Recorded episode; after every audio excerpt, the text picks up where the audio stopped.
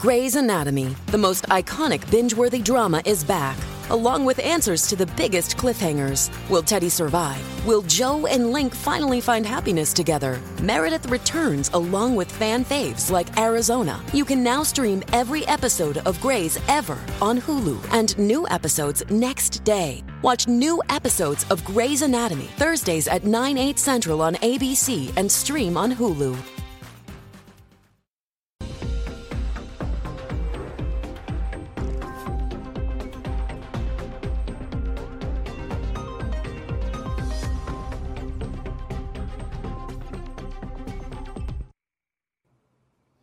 Good evening. Welcome to a new episode of System Update, our live nightly show that airs every Monday through Friday at 7 p.m. Eastern, exclusively here on Rumble, the free speech alternative to YouTube. Tonight, in so many ways, it is accurate to say this.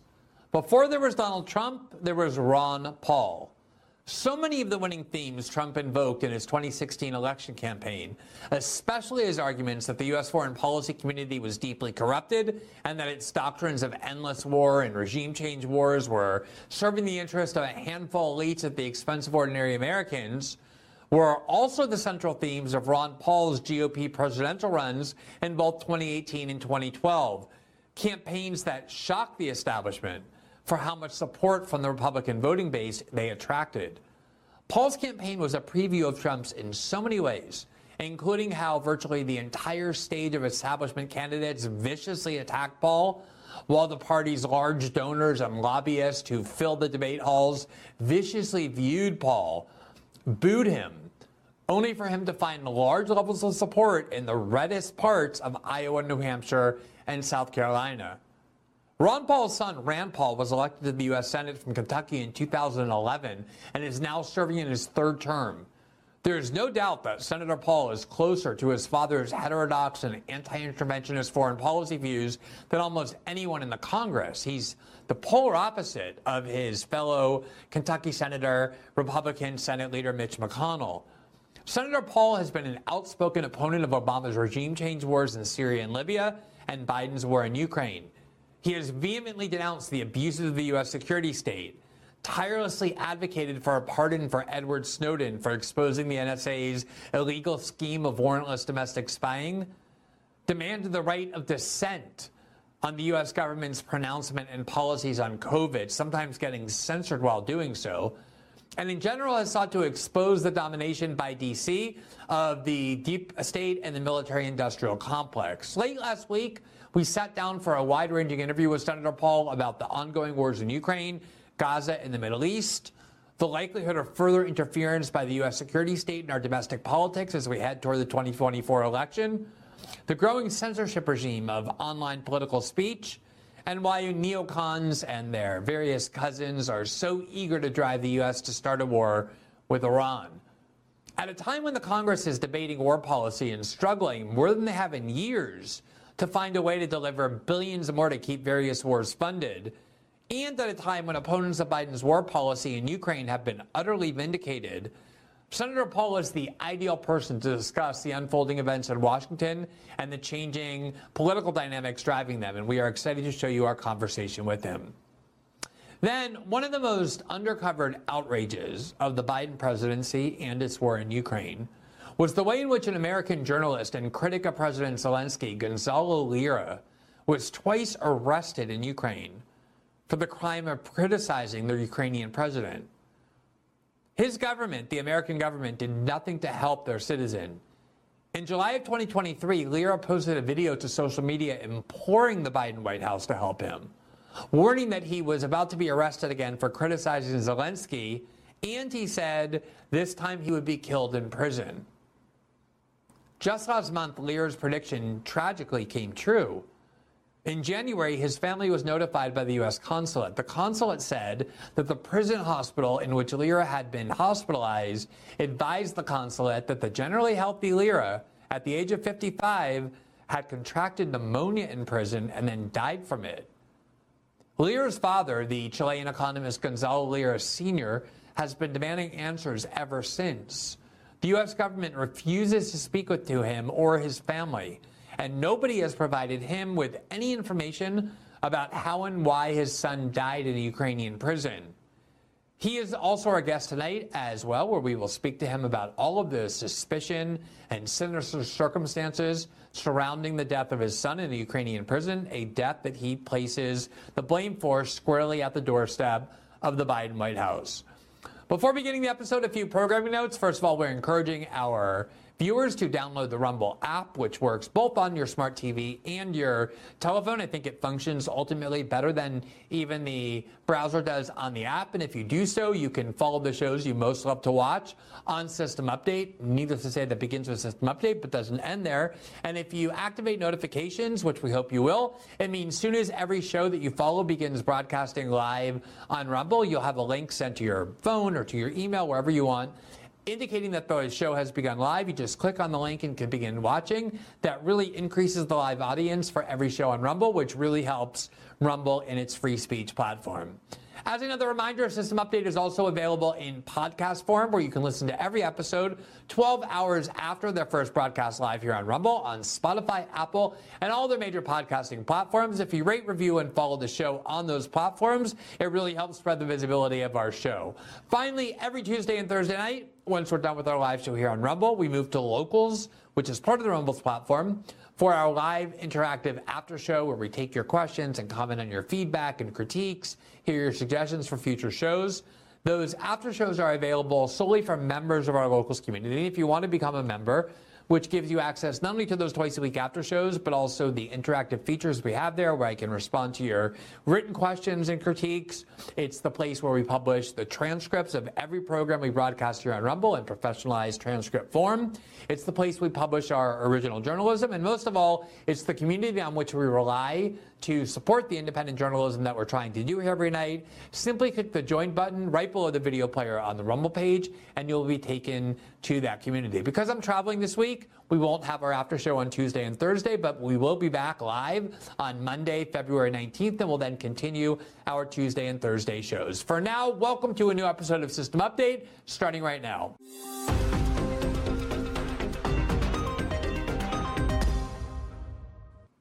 Senator Paul, it's great to see you. Thanks so much for taking the time to talk to us. We appreciate it.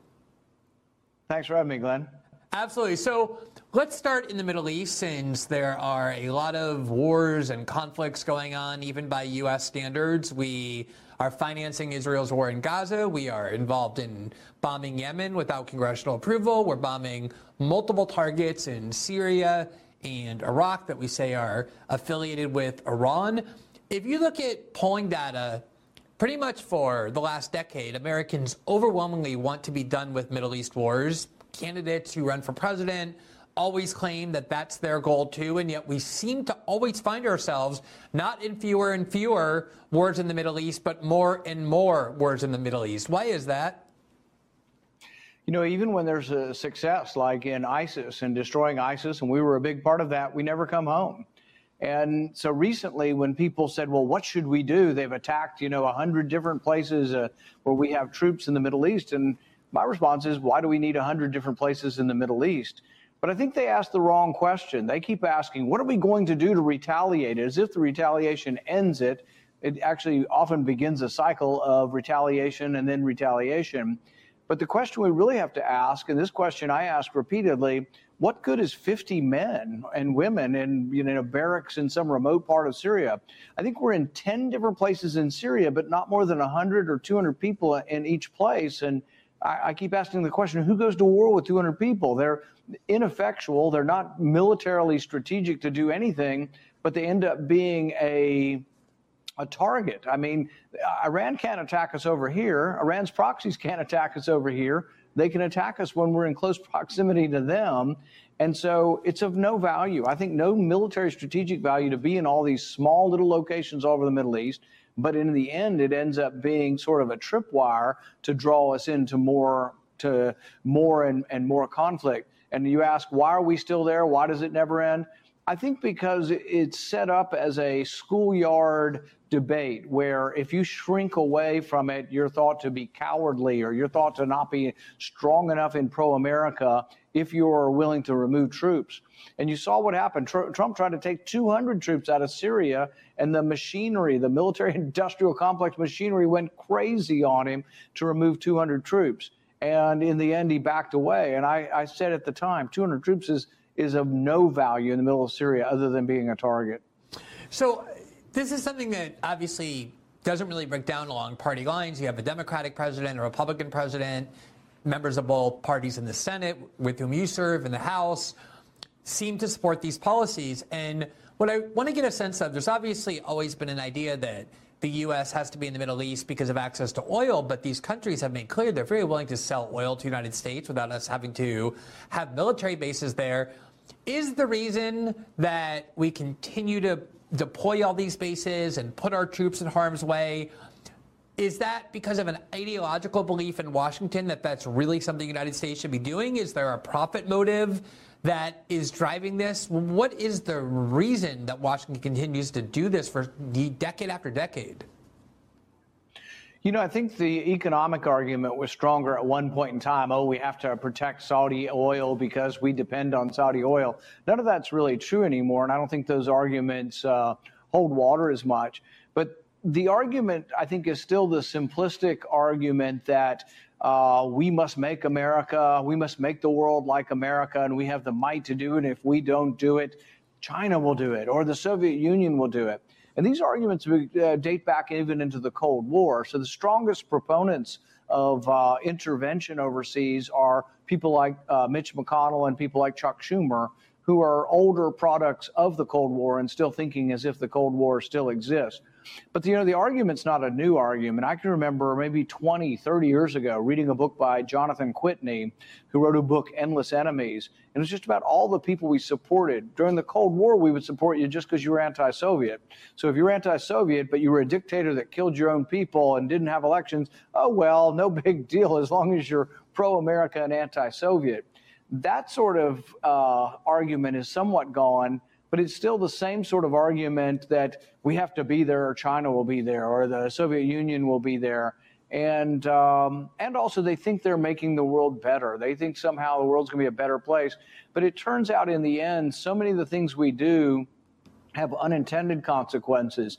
I mean, the unintended consequences, if you think Iran is a problem, Iran's more of a problem now that Saddam Hussein's gone, since he was a counterbalance to Iran. So most of the things they do, even in practical, real world circumstances, end up uh, maybe having the opposite effect of what they think they intended. So you mentioned Iran. Um, I began writing about politics in 2005, and that was the same year when a lot of neocons who were very much in favor of the, the war in Iraq, but a lot of people in Washington who weren't neocons were as well.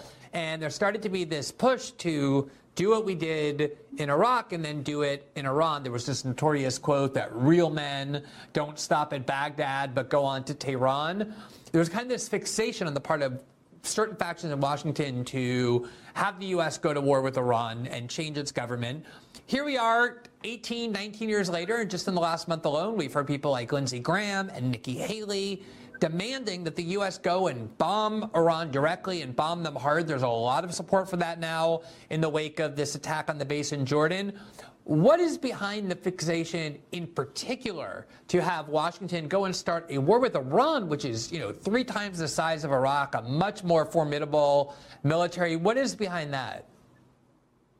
Well, I think they are naive in the sense that they think people or the pro Western sensibilities and the pro freedom sensibilities of the people of Tehran would be um, made more to our liking or more supportive of these causes or more supportive of being more like America once bombs are dropped on them. You know, I mean, does somebody propose there's ways of bombing Tehran without bombing any civilians? Um, this is sort of the problem that you, that you have in Gaza as well. Israel's mad. There was a terrorist massacre. And yet, the more civilians and the more of the city that is destroyed, the more there inevitably leads to um, a long-standing problem. I mean, the problem doesn't go away, it doesn't get better. The problem actually gets worse and worse and worse. I remember being in, in Israel in 2013 and meeting with Netanyahu, and I suggested to him, I said, why don't you build or allow Gaza to build. There's a lot of Arab money. Allow them to board, build a port in Gaza. And, you know, he said, we're worried about weapons. And I said, well, why don't you have joint security, kind of like we had in Panama for a long time, where the U.S. and Panama provided the security for the Panama Canal. Why don't you have joint security for a 10 year period or something with the port? and uh, see if you could allow them to achieve prosperity in Gaza. And Netanyahu's sort of droll response was, they have a port in Israel. And it's like, well, I mean, you can believe that. And you can say we're, we're going to be safe by doing that, but you have perpet- perpetual enmity that never goes away. And then you have to live in perpetual danger as well. Um, but one thing I was struck by, well, Netanyahu wasn't very open to uh, discussing any new ideas. I found that the people I met there and watching the news, that there was a, a much greater plurality of discussion and a much greater give and take and opinions were open over there because one they can't call you anti-semitic if you're in israel and you're jewish and you disagree with uh, the likud party. Over here if you disagree with the likud party somehow you're anti-semitic. And that's a, a, real problem to debate in our country but the debate in israel is actually much more open and, and uh, uh, full of vigor than the debate is in our country. There's this cia doctrine called blowback that has been around for decades that basically said one says one of the costs for having the United States go around the world bombing a lot of countries, using our military, financing other countries' wars. It seems so basic, and yet if you point it out, people get very angry. Is that eventually the people in those countries who we bomb, who we enable other countries to bomb, where we impose dictatorships, are going to get angry at you and they're going to want to do violence back to you. It's a natural human instinct. It's part of the cost of all these deployments.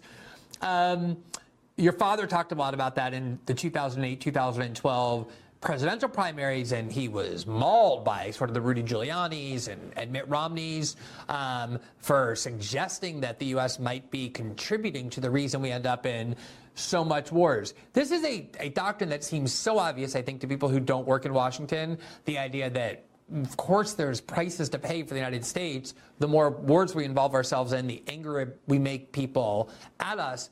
Is this something that is genuinely recognized in Washington as an actual cause or cost of all of these wars that we continue to be involved in one way or the other?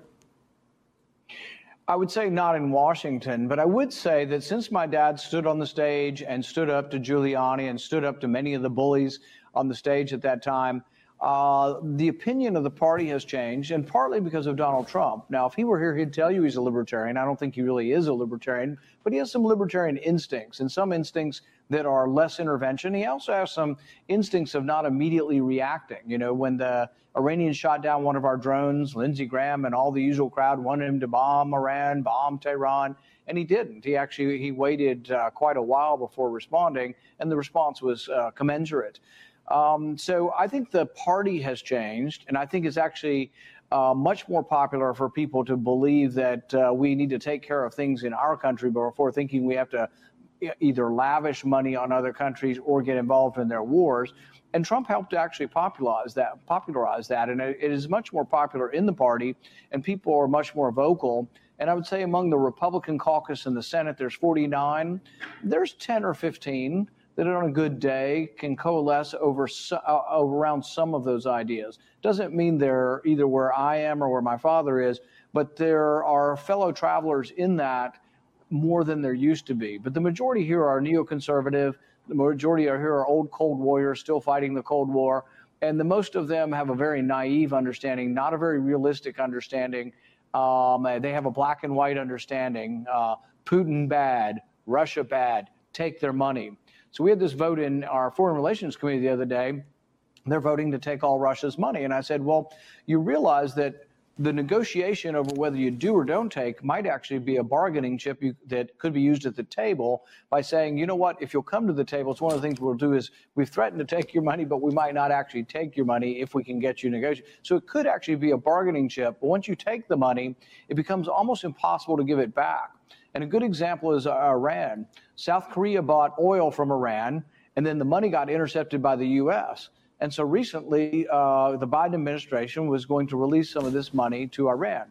And everybody started, to, all the neoconservatives and all the people on the right, the Lindsey Grahams, Tom Cotton, saying, You're giving money to Iran. Was well, no, you're releasing money you stole from Iran to begin with, but it becomes impossible. And then once the attacks happen, in uh, you know uh, the massacre of Israelis by Hamas.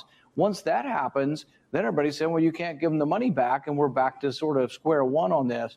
But uh, I think as as we look at this, someone's got to have an overall picture of what it means in uh, the the context of trying to get to a peaceful solution in in Ukraine. But I think Washington's still dominated by black and white thinking over good and bad. And I'll give you one more anecdote. We were in a Foreign Relations Committee hearing, and uh, uh, I made a comment, and someone said, I don't care what Tehran thinks. And I said, Well, the problem with that is in diplomacy, I may not agree with what Tehran thinks, but if I don't know what they think or try to conceive of how they're going to react to our policy, we're not going to have diplomacy. You can't move forward if you don't care what other people think. It doesn't mean they're right, but they assume that if you at all care about the reaction of your adversary, that somehow you're for your adversary. So it's very simplistic, juvenile kind of schoolyard thinking. But that's where most of the foreign policy is directed still in this town. The only hope is, is I think that the populace is not in the same place as actual people in Washington. Yeah, well, speaking of that, and by the way, just before we get to this, uh, you know, it was so ironic because it was Barack Obama who mocked Mitt Romney for saying that Russia was the gravest geopolitical threat to the United States. And he said, oh, the Cold War is calling, the 1980s are calling that wants its foreign policy back. And then four years later, it became almost prohibited in the Democratic Party to even question the idea that Russia is some grave existential enemy to the United States. And every Democrat, of course, has voted repeatedly yes to finance Ukraine's war against Russia. Let me ask you about uh, what's being called this bipartisan bill, what's being called a border security bill that emerged out of these negotiations led by Mitch McConnell and Chuck Schumer. Obviously, there's a lot of debate about whether it really does anything meaningful to enhance border security or whether it even might make things worse, whether it's necessary. Just to leave that aside for a second, the bill proposes spending of $120 billion, the vast majority of which would not be spent in the United States or on the American border, even though it's called the Border Security Bill, but instead would be sent to other countries for financing the war. $60 billion to Ukraine, $17 billion to Israel to destroy Gaza, and then $10 billion to help the Gazans deal with the consequences of the destruction of that strip that we're helping pay for the destruction of. You said earlier that you think there's a lot of popular sentiment now in the Republican Party that just is tired of all this foreign spending and foreign wars, and I think you're seeing that in the reaction to this bill. Um, what is your view of this bill insofar as the vast bulk of the money is to go to pay for the wars of other countries and not here stay at home in the United States? Well, Glenn, you haven't been listening carefully to Mitch McConnell. He's explained to you the benefit of this. We send the money overseas and then they buy our weapons. And he is really ecstatic that this is good for our weapons industry. Uh, my response to that has been that I think that's reprehensible. I think it's disgusting to talk about the look. I'm all for profit for corporations, but I'm not for you know advocating for war anywhere, even if it's not Americans dying. I'm not for advocating for war because it increases the bottom line and the net profit of arms manufacturers. But that literally is the argument that he makes. But it also is the argument that the State Department under Blinken has made as well. We've had people come from the State Department, Assistant Secretary of State, about two months ago, came before me and made the same argument. And I just read in the Riot Act and said, I mean, I think it's despicable that you would come here and say, oh, it's not so bad. The money's not really going overseas. Half of it's coming back to our arms manufacturers. But they literally will make that argument, which they should be embarrassed to make. But no, I think it's wrong. We don't have any of the money. You know, people don't realize this. All of the taxes that Americans pay pay for entitlements if you know, it could pay for where, whatever you decide for, but two thirds of our spending is entitlements. We have enough tax money to pay for that. The remaining third, which would be the military and non-military discretionary, the budget that we vote on, which is about 1.5 trillion, is equal to the deficit. So people have to know that we only have enough tax money to pay for the entitlements, or you could say for the discretionary. But I think the entitlements, they're sort of those programs are on autopilot, and we sort of you know, short of reforming them, have to pay for them. So really, everything else is borrowed. And in addition to that, they come to us and say, we're going to spend $120 billion overseas, and none of it's going to be paid for. None of it will be taken from existing spending. None of it will be juggling priorities to say, well, instead of spending it here, we'll spend it here. I had a chairman of a committee look at me the other day and say, we shouldn't have to decide. I said, really? I thought that was our job to decide. I thought our job was to make priorities and say, this is more important than this. And it's funny, at every stage of government, in your local county or your city, when they go to pave roads, if your city brings in $10 million, they only have $10 million and they have to decide which roads need to be paved that year and they rank them in order of hierarchy. If they don't have any money, they pave the next roads the next time they get money. Only in Washington is it there are never priorities made. You never say, oh, well, we won't spend it over here this year because Ukraine's so important. I mean, if Ukraine were that important, they should take the 60 billion out of the 880 billion dollars that the military is getting.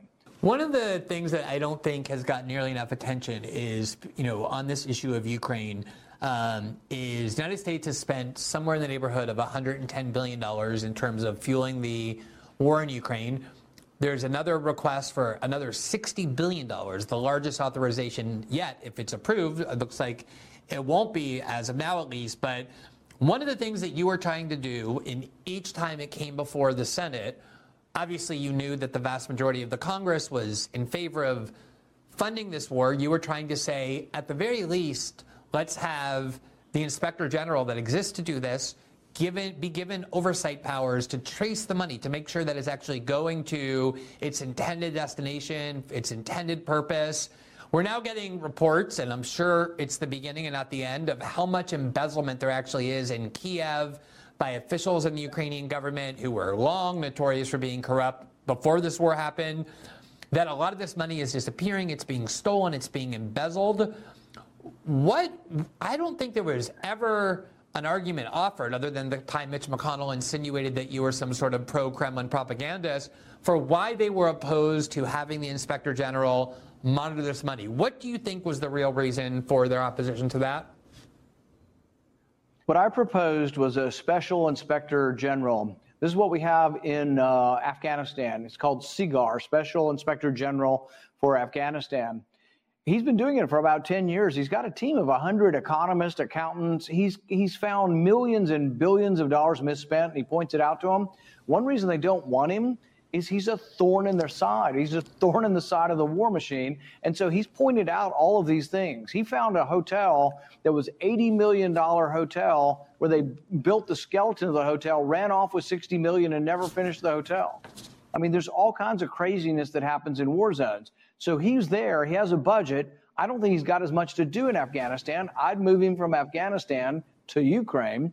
And I thought he was a perfect pick. It, and because I'm fiscally conservative, I wasn't even going to give him any new money. He's got a budget of like 20 million. I was going to say just move over or put a new plaque in his office called Ukraine instead of Afghanistan. They voted that down.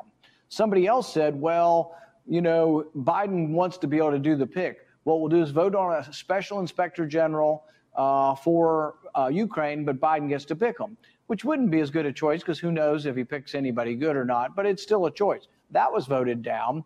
And most of the people up here said, well, the Pentagon has an inspector general already. He can do it or she can do it. And I was like, well, yeah, this is the Pentagon that can't be audited and says they're too big to be audited. We're going to pick that person to be in charge of Ukraine now? It, it's crazy. But there is no good argument for them. They've, they've kept up with that argument, but it's, it's not a valid argument. And I think uh, they look bad for it.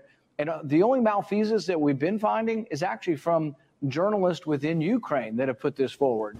Uh, none of it's found, our inspector general's found none of it but Ukraine has fired some people. They've caught people stealing, and they were notoriously corrupt, as is Russia. You know, with all, both countries having oligarchs and both countries having corruption, and yet we send billions of dollars over there, equal to Ukraine's GDP. 110 billion dollars is equal to their entire economy's production for a year, and we send that over there without sufficient uh, oversight. And I think that is uh, a terrible thing to do. So, in the few minutes we have left, I just want to ask a couple questions about uh, civil liberties and the government's attempt to control the internet. There have been two court rulings, and it's amazing how little media coverage this has gotten, that has concluded that the Biden administration has gravely violated the free speech clause by coercing big tech to remove dissent that the Biden administration did not want to be heard, did not want to be circulated.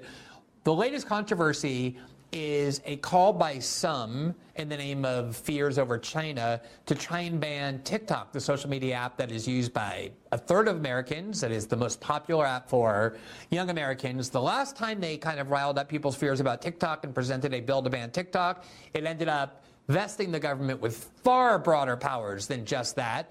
What is your view of this effort to have the U.S. government either ban TikTok or use the threat of banning TikTok to force TikTok to give them more control and influence over its censorship decisions? You know, I'm against all government involvement with censoring speech, whether it's TikTok or Facebook or Snapchat or Twitter or any of these any of these different organizations. I don't always like what they say. I mean, I don't like what Google did to me. I don't like what YouTube's done to me. I don't like them censoring my speech. But all I can do is come on a program like yours and complain about it in a free country. I would never use the apparatus of government to try to get even with people who don't like me or don't like my point of view. But I am very disappointed that while eh, it's the same as that there's no real progressive left on war, there's not much progressive left on the First Amendment. Historically, the First Amendment was better defended by the left, going back into the 50s and 60s. The great cases were, were by the left. In fact, one of the big cases was uh, Brandenburg. And Brandenburg was uh, some KKK guy out of Ohio, and he was saying awful things. But interestingly, I, I read this not too long ago. He was defended by the ACLU and was just, you know, had been historically uh, depicted as being more from the left. But his young lawyers were uh, uh, Norton, Eleanor Norton, who's now the delegate from D.C. She was a lo- young lawyer working, African American, and then the other lawyer was a guy named uh, Alan. I think it was Alan Brown or John Brown, but he was Jewish. So you have a Jewish person and an African American defending this despicable person saying anti-Jewish, anti-black things, things you can't even wouldn't even want to repeat anymore. And yet they were doing the right thing, defending speech, even reprehensible speech from a terrible person, because the concept of speech is so important.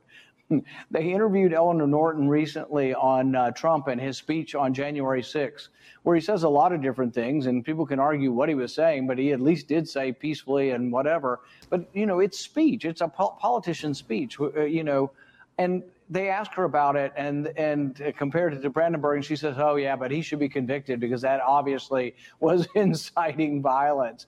And it's amazing how people have lost their all perception. You know, where's the good liberal defending Trump's right to give a speech, even if you don't like him?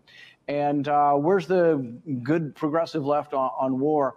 But I'm against all of this. There are people on the right that want to ban Hawley, want to ban uh, TikTok. They also want to have commissions to determine what speech can be had. There's people like Murphy on the left that are wanting to, to stop speech. I think it's a, it's a terrible idea. And we really are going to get, you know, we're already sort of tribal where we're each in our own corner. What if we're each in our own corner and then we ban the other tribe from their speech? I mean, it's a terrible, terrible world, and it'll lead to more strife when we start banishing people in their speech. So I think it's a bad idea, and I'll do anything I can from my perspective to say, look, I may not love the tech companies, but we need to stay the hell out of banning banning any kind of speech or breaking up tech companies because we don't like them. Yeah, I can't express how much frustration I share with the disappearance of both free speech and anti-war sentiment in most, most of the American left and almost entirely from American liberalism. It's remarkable to see. Just uh, one last question, and then I want to just ask you about uh, Edward Snowden and Julian Assange, and uh, then I'll let you go. You said in a 2022 Senate hearing when the Homeland Security Secretary was there and was testifying about the government's attempts to influence the internet, and he justified it by saying we have to combat disinformation. And you said to him, "quote Do you know who the greatest propagator of disinformation in the history of the U.S. world, war, the history of the world is? It's the U.S. government." What did you mean by that? Well, some of the most famous instances of it, you know, are during war, during the Vietnam War in particular. You know, the the casualty counts, the you know, a lot of the facts coming out of the war to try to make the war look less bad were manipulated by the government. Uh, so I think there are a lot of instances of the government not being accurate. Um, you know, you think of it, it's sort of like election interference. We say, oh, the Russians are interfering in the election. Who's the biggest interferer in elections historically? The U.S. government. I think over 115 times are documented where we've gotten involved with uh, overthrowing governments or in, involved with their elections. So, uh, no, I think we do worry about the government. I worry about misinformation coming from the government. And the only way to counter that is to have a good open platform where we aren't restricting private information. But it's really dangerous when you want to discern what is, and, and it's difficult. I'm not saying it's easy to know what the truth is. Um, they say in the legal system, one of the most important things we have is the adversarial system. So you come to me in court and I'm the judge and I got to figure out the truth or I'm on the jury. It's hard because you're going to say something and the person suing you is going to say something. So you have to have an adversarial process where you have an advocate, you have a lawyer, they have a lawyer. It's the same way in journalism. There has to be both sides in a full throated way present their case. And everybody knows that there are some extreme sides that are all opinion, no facts on right and left. There's some in the middle, but people have to be able to look and sort through that. And I guess the ultimate elitist argument is that people aren't smart enough to, to figure that out. And I, I, reject that. And I think it's inconsistent with the ideas of the founding of our country and in liberty in general to decide and have people decide uh, for people. And like I say, the truth is figuring this out by hearing both sides and hearing all of that. But you can't have truth if one side is suppressed. And there's a real danger. One of the biggest dangers we have coming up is having the government involving in what is true, what is untrue, what is malinformation or misinformation or disinformation. Uh, that that's one of the biggest dangers. I think you know everybody's squawking about oh democracy's under attack. Well, yeah, if you attack speech, you really are going to attack the fundamentals of a democratic republic. But the same people squawking about democracy dying on January 6th are out there saying we need to restrict what you know people from the right are saying or what people who are skeptical of whether or not you should vaccinate your four-year-old with COVID vaccine, which I think is uh, uh, absolutely wrong, and that's my opinion. I've got science to back it up. But to prevent me from saying that, I think is is an abomination. Yeah, you ask any lawyer, and they will tell you if you're the only side there getting to speak to the jury, and there's no one there to question or contradict you, you can convince a jury of anything, literally, because there's no adversarial check on what you're saying. And imagine how true that is in the political context that there's no dissent allowed. All right, last question. Um, you have been a stalwart advocate for both Edward Snowden, whose pardon you have called for and tried to encourage President Trump to grant, as well as Julian Assange, who you've called, uh, whose prosecution you've called to drop. Uh, by all accounts, including reporting I've done and uh, a lot of things I heard, Donald Trump was very close to pardoning Edward Snowden in those last days. Not quite as close to pardoning Julian Assange, but still strongly considering it. Why do you think he didn't? And do you think there's a chance that if he's reelected, this time he will? You know, I advocated privately for pardoning uh, Edward Snowden and uh, and/or commuting sentence. Well, actually, he doesn't have a sentence. I don't know how you commute a sentence, but I have advocated uh, with President Trump for that. And I won't go to, into all of his responses, but we, you know, we just weren't successful. I would say that the people arguing against that, the Trump administration, are all people who President Trump's currently unhappy with and won't be in another administration if he's ever there. And so uh, I will advocate again. I think Edward Snowden is really uh, perhaps the most famous and consequential whistleblower of our time, and even more so than Julian Assange. I don't know the details of Julian Assange as much other than he was releasing things, and I think would, could be considered a publisher or a, a, part, a member of the, of, the uh, of journalism. But with regard to Edward Snowden, he revealed that the Constitution was being broken, and the reason he revealed and that he he revealed specifically and told us why, and it was the idea that you could have a single warrant to a single company, Verizon or any other company. I think what we released was Verizon, but you could then collect the personal information on millions and millions of Americans. And that's the very definition of a general warrant that we outlawed when we passed the Fourth Amendment. And it's something really that is a uh, heroic thing that he did. And I think it wasn't done, nobody, he didn't like release it to a country and wasn't paid as a spy. He didn't get rich off of doing this. In fact, he lost his country over it. And so, no, I will advocate, uh, and we've sent letters uh, and are willing to send letters to Biden as well. But uh, I'd say there's a chance under, under under Trump presidency that he could be pardoned. But there's there you know, Trump has advisors from a lot of different um, walks of life. So there are some that are close to Trump that are absolutely that have, you know, said he ought to be killed or whatever. In fact, Trump may have made comments like that at one time. So I think his, I think it's, uh, his uh, opinion probably has evolved over time as he's seen the abuses of what the FBI did to him and what the government has done to him, that he's maybe uh, more open to the idea that Edward Snowden was revealing the kind of thing that actually uh, was abused, the kind of government power that was abused to go after Trump as well. Yeah, I mean, I always try and tell people that they have no idea how conservative a whistleblower Edward Snowden is. The obligations he imposed on us about what we could and couldn't publish were very rigid because he was very careful about what kinds of information he wanted us to report on, never endanger any innocent person, only reveal things that were actually unconstitutional or uh, potentially illegal under relevant law. And uh, it is amazing that who, the people who the people who reveal law breaking are the ones who go to prison. The people who do the law breaking or violate the Constitution never do. Senator Paul, thank you so much. It's uh, been a great opportunity to speak with you, and I really appreciate your taking the time to talk with us. Thank you. All right. Have a good evening.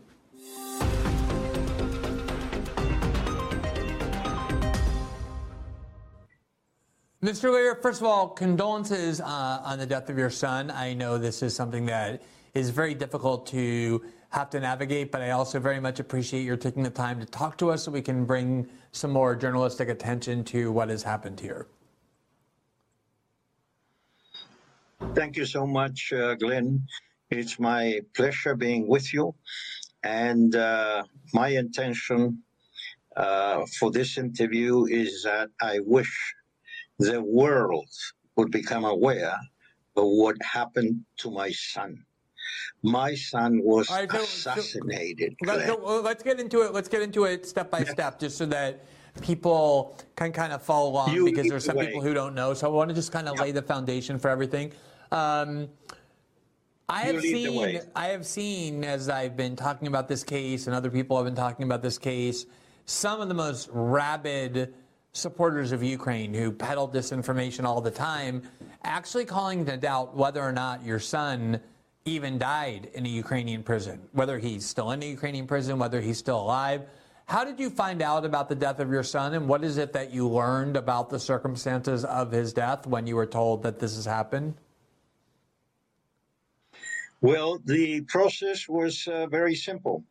The finally, my son arrived into a hospital on January the 4th because he had double pneumonia, he had uh, pneumothorax, and he had a heavy case, an acute case of edema.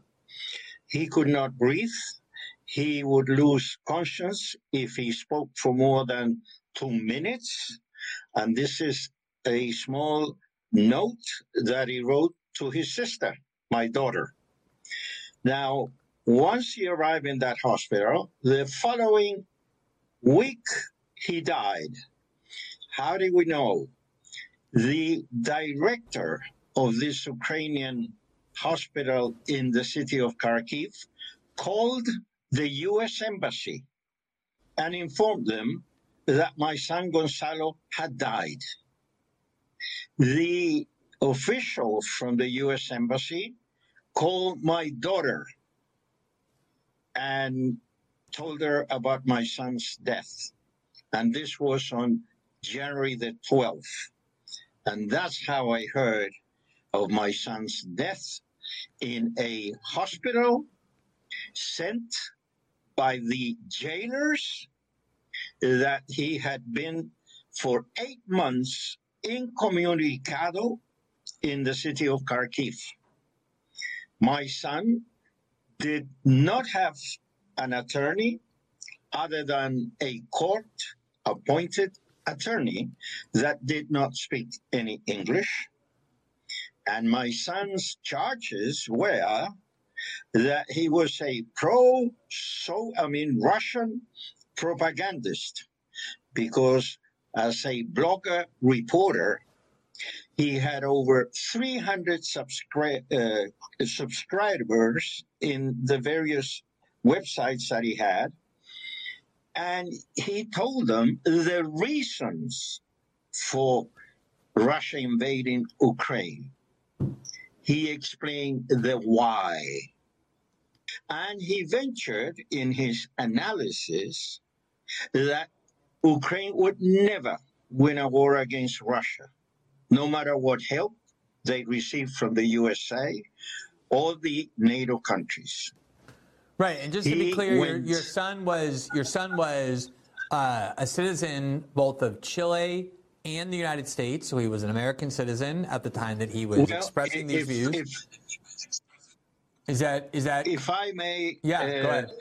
Give you some details. Yeah, Gonzalo was born in Burbank, in the city of Los Angeles, in 1968, while I was doing my postgraduate work in economics. He was born in the USA. And he was brought up in the USA up until he was 11 years old.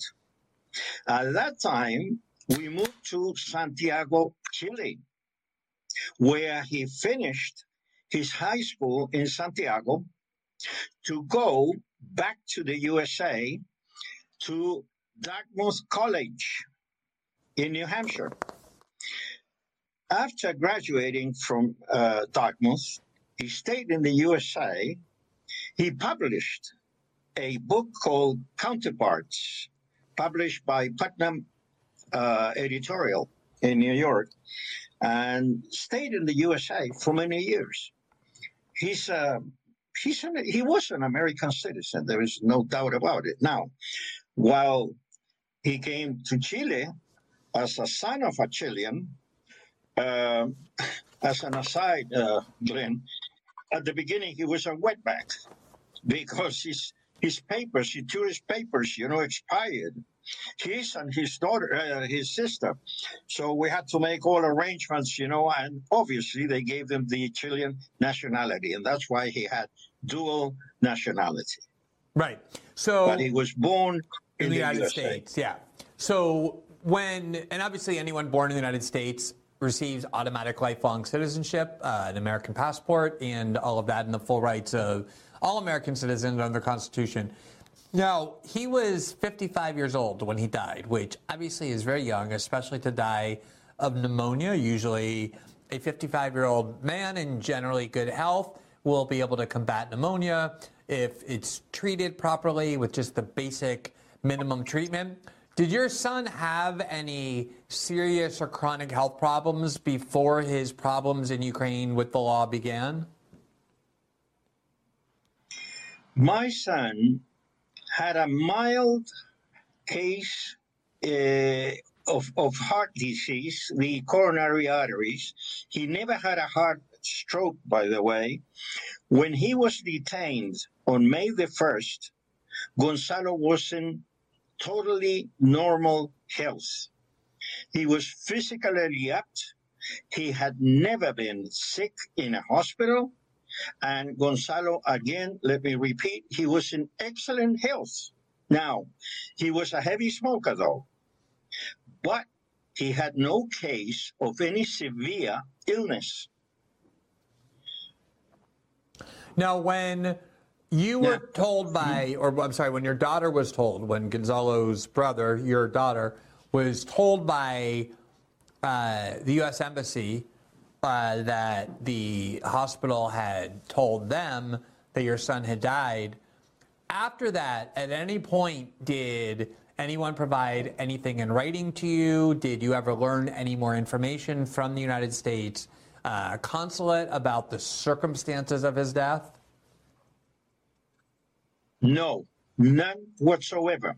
As a matter of fact, if I may explain, since day one, when my son was detained, according to the embassy protocol around the world, an official of the embassy has to go and speak to the detained American citizen in a country overseas immediately, offering him legal assistance immediately, offering them communication with the family. None of those things the U.S. Embassy did because my son was detained, Glenn, due to Biden's giving the green light. I am not the first one to say it in these words. Someone else said it before. Senile Biden gave the green light to dictator Zelensky to detain my son. And let me tell you why.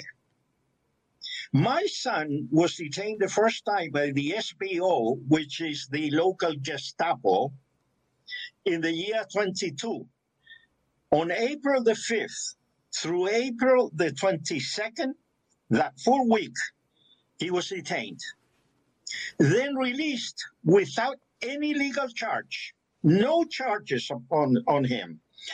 But of course, those savages stole all his electronic equipment, stole money from him, and he came back to an apartment that had been ransacked.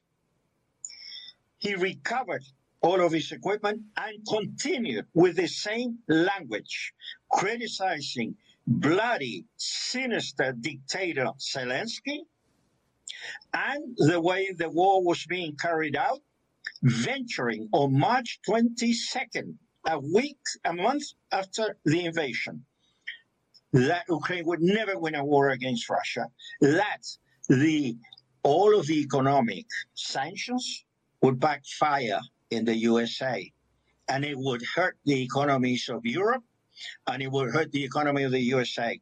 If you see the economic numbers for Russia, they have been growing during the war. Now, he continued the same language as I said before, criticizing the dictator Zelensky in Ukraine. But hear me out on this one. After a full year after being detained and released those seven days, Gonzalo, for the first time, put a video criticizing senile Biden, as he referred to President Biden, and stupid Kamala Harris, as he referred to the vice president, because he said, I have never seen a woman so stupid as Kamala Harris. He went on to criticize Biden on the 27th of April, the year 2023. Four days later, Gonzalo is detained by machine gun soldiers in mass, at least 12 of them went to his apartment to break down practically the door of his apartment and they detained him four days after he criticized for the first time senile Biden.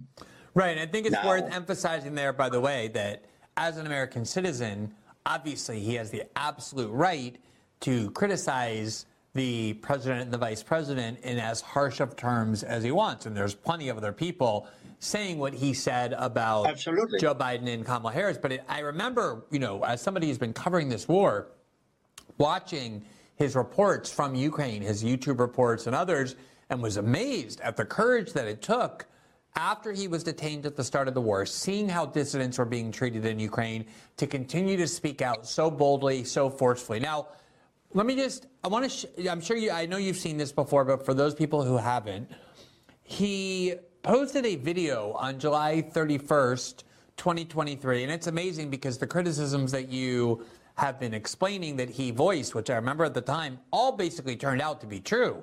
That Ukraine had no chance to win, that it would end up harming the European and American economy while bolstering the Russian economy. But here in July, uh, the last day of July 2023, he basically posted a video knowing that if he wasn't saved by the U.S. government, if people didn't intervene to get him free and to get him out of that country, he knew exactly what would happen, which was that he would end up being killed in prison. So let's just watch this video for those who haven't seen it, and then I want to hear your reaction to it. My case originally started as a free speech issue. But because of the SBU and the inherent corruption of the SBU and the criminal justice system in Ukraine, I will definitely be sent to a prison labor camp where I will most certainly die. And so I decided that the smart thing was take my chances in terms of getting across the border. Um, I, you know, I should have warned you about that. I know how hard that is to when you're going through grief to see a video of the person you lost. Um, believe me, I understand. Um, but I think it's very important for people to have heard because I just want to make sure that nobody thinks that the American government and the Biden administration wasn't aware of his case. A lot of us were talking about it at the time. This video circulated everywhere. And so, what I want to know from you is was there any moment, obviously, he's asking for help there, when his family, when, when you or anybody else asked the United States government to intervene in any way in order to help him? And are you aware of any efforts that the consulate made to ensure that his rights were being protected? I sent many letters to embassy officials, including Ambassador Blinken. I explained to them the fact that my son was a U.S. citizen and they had not done a thing to help him out. They didn't even provide an attorney. The uh, defense attorney that Gonzalo had was appointed by the court, Glenn. Can you believe that? The court of Ukraine appointed the defense attorney, and hear me, who didn't speak any English. How the hell could he communicate with my son? They used a translator. I had communication with this man, Victor Serkovny, through WhatsApp with the translator, you know, in the middle, which doesn't translate exactly, you know, how, you know, the intention of the meaning of the words. I couldn't speak to the man. Now, the U.S. Embassy's behavior was unbelievable. I mean, they wanted Gonzalo to die. And I was always asking myself before falling asleep, was my son that important? He had 300 and some subscribers. He had hundreds of thousands of viewers. But had he become that important that merit to detain him? I mean, it's outrageous. What have I done so far since my poor son died? I have uh, placed in the Secretary of State uh, Department the Freedom of Information Act. I want to know all correspondence, documents between Mr. Blinken, Victoria Nuland, and the lady ambassador Brink of the USA in Ukraine that transpired between January the 1st of the year 22 concerning my son Gonzalo. I want to know all communication exchanges between that area and the government of Ukraine or any official of the uh, Ukrainian government. Because what they did to my son is an assassination. My son did not have any criminal charges. My son used the power of freedom of speech. I even marched in the year 1965, UC Berkeley, Mario Savio, free speech movement, the anti-war, the anti-Vietnam War. I marched in those years, Glenn. I was studying at that time in the USA. I lived many years in the USA, and I cannot condone this terrible government that the USA has, that has no place in the White House. We had never had a worse government than this one. This man, Biden, is responsible for my son's assassination because the judgment, the trial never came. They arrested him. He had been in jail for eight months without a trial. And why? I read in different places in Ukraine that many of the political opposition to Zelensky, they would be detained by the SBU, exactly as my son was detained. And they would keep them in jail for months because what were they doing? Their intention was to make them ill and have them die of natural causes. That is what they did to my son Gonzalo Lira, those criminal dictator that that the USA is maintaining. How much money is Zelensky getting from the 115 billion that we have accounted so far? How much has plowed into his pocket? And how much is Hunter Biden getting? You know, as I think, kickback? I think I think one of the important things to note here is that obviously the United States government has influence with most countries, probably more than any country. It has the most influence in Ukraine, given the fact that the Ukrainians are completely dependent on the largesse of the American government to pay for their war, to prop them up. We're going to pay for the reconstruction of Ukraine once this war is done and once we've helped destroy it. And had the Biden administration even lifted a finger in defense of your son, he would have obviously been released from prison without having been convicted of a crime, and certainly they would not have been allowed to cause him to die in the way that he did. Just to be clear, I just want I think I asked this before, but I just want to be very clear about this.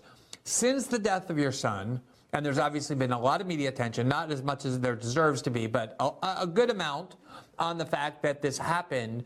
Has anyone from the Biden administration or anywhere in the U.S. government reached out in any way to you or to your family to communicate with you, to give you information, to give you condolences or consolation, something that the American government typically does for one of their own citizens ending up in a situation like this? Have you heard from them in any way?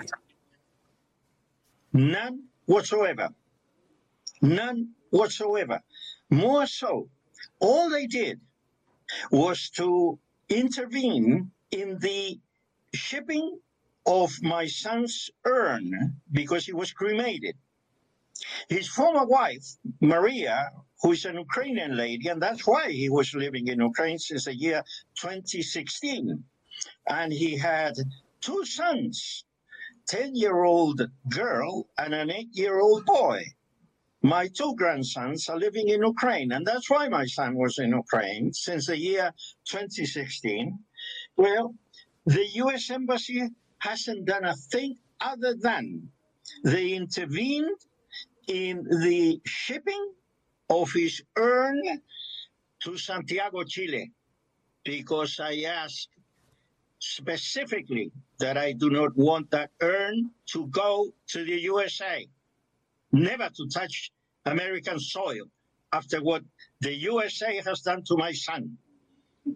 The uh, last question I have for you is um, go, I'm sorry. Um, I, I know it's very emotional. This is very new. I mean, this is not like it happened a year ago or many months ago. It's an extremely recent thing. So I think everyone understands uh, the fact that you are quite pained and emotional about it. Um, And- obviously, And, and let me let me go ahead. let me. Uh, uh, I'm sorry. Uh, the urn. My son died on January the 11th. Today is January, uh, February the, the 9th. It's almost a month now. The urn is still in Kiev.